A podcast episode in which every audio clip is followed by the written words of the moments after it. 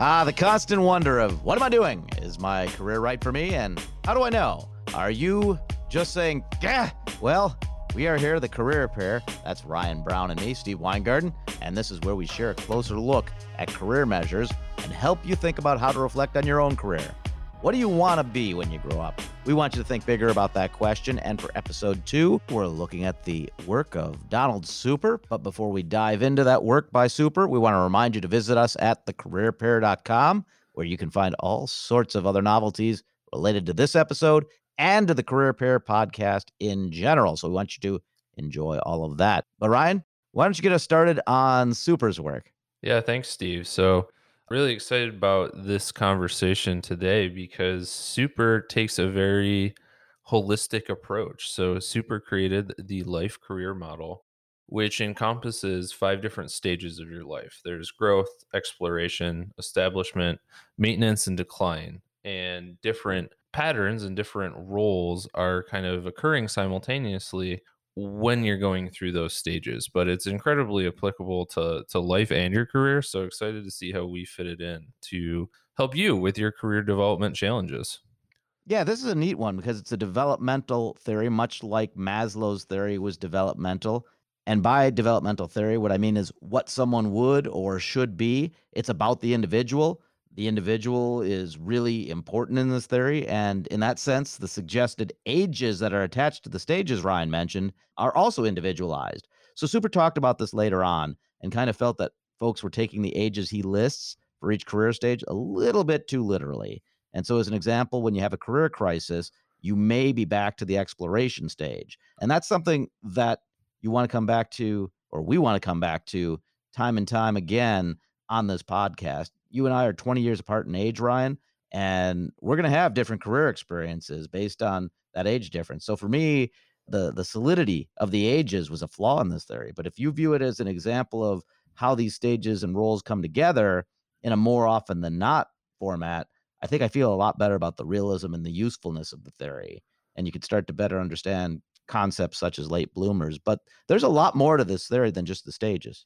There is. It's actually really funny that you bring up the hard to find ages because when I was prepping for this episode, I think there was an actual number associated with each mm-hmm. one of them. And for growth, I put birth to somewhere in your teens instead of actual, I think it was supposed to be 14. Exploration was your teens to sometime in your 20s, is what I wrote down. And I think it's probably like a hard 29 in the actual model. So even as I was prepping for this, I couldn't fit it into those defined ages because I think everybody moves through different stages at their own pace. And that's not necessarily a bad thing. Everybody has different experiences. And Super's model actually even goes to show that there are external forces that play into how you progress and some of the pressures. So, socioeconomic status and how that plays into some of your different roles. Yeah, I think you hit on something important there occupational choice as a process not as an event. And so the focus is on the social context and the personal needs of the individuals. And uh, another quote by Super it's more important to have a good path and several alternative goals than to have a good goal. That's Super in, in, on counseling others. My question for you is things change over time. There are decision points in, in this model. And one of the things that comes up is what you wanted to be when you were younger may not be what you end up being or what you ultimately want to be. It's not the would or the should that we were talking about. So my question to you, Ryan, is this: What did you want to be when you grew up? When you were younger? When I was younger, I think the first thing I wanted to be when I grew up was an X Men from the Marvel comics, but that didn't necessarily work out. No superpowers. But as I got a little bit older, I naturally just love sports, so I wanted to be a pro football player. And then that has since evolved into you know, I think in college I started out as a pre med student and ultimately ended up falling in love with psychology. And I think all things played out exactly how they should have. And, and, looking back on it, I'm so happy that they played out exactly how they did. Wouldn't change a thing. But yeah, roles are constantly shifting, and what you're going for, I think it's always kind of moving, and, and you have to adjust as you're moving through those different stages and as you're getting new external factors that are coming into play it's it's a little bit different for each one of your life roles. What about you? What'd you want to be, Steve? Well, first of all, I got to comment on your X Man note there because we're not going this deep today, but there is more to this theory. For example, under the exploration stage, there is fantasy, tentative, and realistic. And I think when we talk about X Men, you were probably in the fantasy stage of exploration when you were doing that. What I wanted to be growing up was, I, I think, a baseball player, a Major League Baseball player. And I think my fantasy of that was a little bit messed up too, not just because of, you know, talent level and things like that, but if I'm remembering correctly, I pictured myself like having a briefcase. You Hmm. know? so that's I'm not sure how that fits in. I guess maybe in the future, you know, major league pitchers will have briefcases, or maybe a few do now. But I think back when I was, you know, fantasizing about that, that wasn't the case. And you know, different things happen, situational determinants that take you off that path. And there's a lot of roles that Super had talked about in his life career rainbow. He saw this work family almost uh, conflict uh, occurring. And I know you wanted to talk a little bit about that, Ryan. Maybe you Mhm. were going to be a baseball player that was also his own agent, and that's where the baseball, Ooh. that's where the briefcase came into play. You had the business savviness even back then. Who who knows? I needed your career counseling back then to put it all together. That's that's the value of a career counselor. Yeah, so we've touched a lot on those five stages: the growth, exploration, establishment, maintenance, and then decline. And those are really like the overarching. So if you think of a rainbow, that's the big giant arc that's going through that that makes the whole rainbow. But inside of the rainbow are individual colors, right? And so Super's model has different life roles for each different color. Those different roles are child, student, leisurite, which is actually a word that a lot of researchers say Super invented. It definitely plays off of the leisure, but he needed to, to make it more fit into the model. Citizen, worker, parent, spouse, and homemaker. So as you're moving through those different roles and you're also moving through your different life stages, that's ultimately the career rainbow is the progression through those different things and, and sequence of that all. I think this is one of the things that that people can take away from this and do with the life career rainbow. This was written a long time ago, but I think it's still relevant. He saw the value is teaching the concept of this life career piece, including the notions of life stages, life space, lifestyle, and helping uh, folks see the interactive nature of the variety of roles that constitute a career. And then it's back to Maslow in, in some sense, and he may have meant this term a little bit different, but this idea of self-actualizing and, and how it can be achieved in varying combinations of life roles. So if you make a mistake and you end up down a path that you weren't expecting, it's not over. Uh, There's a chance to change that path. It's just different. It's a different arc. And you know, this is how you can analyze your career to date, how you project your career into the future. So Yeah. I I really like this. No, I, I think you bring up a good point. When I think of this in a more of a career standpoint instead of the life, I definitely can call out where I've been in different stages of my career based off the model.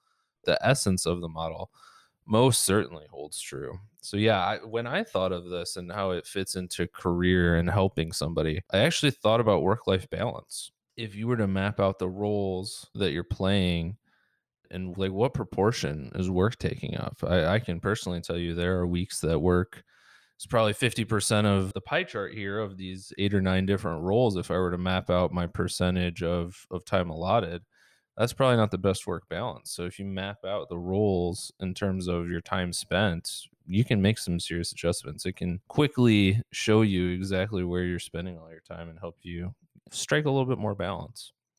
Yeah, and I think we got to be careful with that word balance, though. So I don't know that it's automatically bad in that. And I've seen the pie chart I think you're thinking of, where here's how much you want devoted to this, here's how much you want devoted to this other role. And I get that. But I think, again, it comes back to the individual, and that balance is going to vary per individual. And I think that ties into self concept, which is a big part of this theory. How do you picture who you are and who you want to be? How do you see this playing out in executive coaching? you need to make time for the family, much like you were mentioning, or as you're transitioning into a new role, making sure that you've talked it over with your family, that you've considered what the implications of that role are. And I know that's something that, you know, CEOs, for example, do. The prior CEO might take out a new CEO and their significant other and talk about what this is going to mean going forward. There's also that question of an executive isn't done. It's not like most of us, if we have a career that fits with our abilities, our interests, and our personality, we don't necessarily retire. We don't necessarily spend a lot of time on what's the decline stage. So you might reinvigorate that stage somehow or do something new, just as Super did. Super spent the second half of his career doing something new and different, but it was still in the career field. But there's not necessarily a decline stage. And so executives, I think, also have more that they might do going forward in their development. Let me ask you a question, Ryan. When you think about yourself, do you think about yourself in a singular role at a time, or do you think about these in combination? Until recently, I thought of it as one thing, but I've definitely taken a more holistic approach, right? So, like, how many different components are going into this project that I'm working on? What are the different roles? And then, which of those roles am I ultimately going to be responsible for? It's inevitable with every single project. So yeah, I would say my perspective has changed very recently, probably in the last mm-hmm. month or so. What about you? I think when you're thinking about your career, the idea of thinking about a single role at a time isn't necessarily beneficial because it comes back to what we were talking about earlier, where there's different roles and some of those are going to be more important at a given time in your life than other roles. And there might be three or four that are all prioritized and that's a tough situation. It's stressful if they take up a lot of time. I think there's real value to thinking about it in combination. And I do worry about sometimes telling people to just focus in on one role, depending on how that's meant. Yeah, you got to take all different kinds of things in perspective. And working from home in this current COVID mm. environment has really shown a lot of people the different roles that they're playing. I do not have a child, but I have a lot of coworkers that do. And when we all had to move to a work at home model, there was a lot of questions on are people going to accomplish what they need to parenting and work wise everybody's at the same working uh, or at school at the same time and even going down to internet like is there enough internet to go around for schooling mm-hmm. and work so yeah the different roles have been pushed together, I guess we'll call it, in a little bit of this current environment, we'll see what the future has in store. I think a lot of organizations need to take this into account for what is their future of work? What do their future job roles look like? And how does it integrate the life aspect to it? Any final thoughts on Super before we move on? I think it's a great model. I, uh, you know, it was created in the 80s. Still, a lot of the concepts stand true today. And yeah, map out your different roles and figure out where you're at and figure out where you want to be. And you can use this life rainbow highly effectively, I think. What about you, you? and I are on the exact same page there. I was going to say map out your roles and do it on a annual basis, if not more frequently. I think there's real value in that self reflection and seeing how it all fits together. I think it ends up making you feel a little bit better about yourself that, oh, I am doing all this stuff, even if I'm not accomplishing a lot in this role. Look at all this other stuff I'm getting done. And, and what I've done is I've prioritized this and I just didn't realize it. Big value there. Supers model, supers work, add it to your career plan. Let's move on to career changes. Okay, career changes is where we get to share about someone who you may have heard of before because of something they did in their career. And what we're going to do is talk about what their career path was or almost was. So it's almost like we're playing a game of alternate history. And Ryan, who do we have today and what can you tell us about him? We are covering Jeff Bezos, the founder of Amazon. So Jeff Bezos had a very interesting career path started out at McDonald's working fast food, ended up going and starting out college as an aspirational physicist. So that was originally what his plan was. Moved in and ultimately ended up with an engineering type of degree. Had a lot of job offers right out of college for engineering types of roles. And I think he probably took one of them, but ultimately it ended up being the product manager for at Bankers Trust and then turned into Amazon. So, Steve, what, did I miss any in there? No, but I think there's a great quote about him on that McDonald's job. What he said was every Saturday morning I would scramble several hundred eggs, a complete blast. So he really enjoyed that. And then I think he said something really interesting. You, you mentioned him being an aspirational physicist, and I'm glad you clarified it was aspirational. So this is something where it goes back to this idea of exploration of careers and realizing, hey, this isn't the way I want to go. You can change it up, whether it's in education or trying out a career, wherever it is. What he realized when he was at Princeton, interested in becoming a physicist, He said, I would be a mediocre physicist at best. He didn't want to be in that situation. I think that's a really interesting point. We're talking about famous people's career path, but that doesn't necessarily mean we're, we're not saying, hey, Bezos made the optimal choice possible. Now, it sure looks that way if you're measuring it from a financial standpoint, for example, but it's just interesting to watch how the career paths change here. Definitely. Whenever you're changing careers, I always think of how did somebody jump from one job to the other? Like, what did that job Mhm. interview look like? And so, transferable skills is a huge thing to me. I brought it up in episode one. I'm going to keep bringing it up in different episodes. Some transferable skills to help him probably navigate through different roles in his career could be general business acumen, right? Mm-hmm. Starting out in some kind of an engineering role at probably a bigger company, being at Bankers Trust, you need to know all of that type of business acumen and how to handle yourself in certain situations. And that probably came in handy big time when he was founding Amazon. What transferable skills do you think Bezos would have hyped up there in job interviews potentially? Yeah, I don't know if he would have hyped him up or not, but the thing that I think he gained from some of his past career path was this mathematical modeling. And he was really an early adopter of that in applying it within that Amazon model.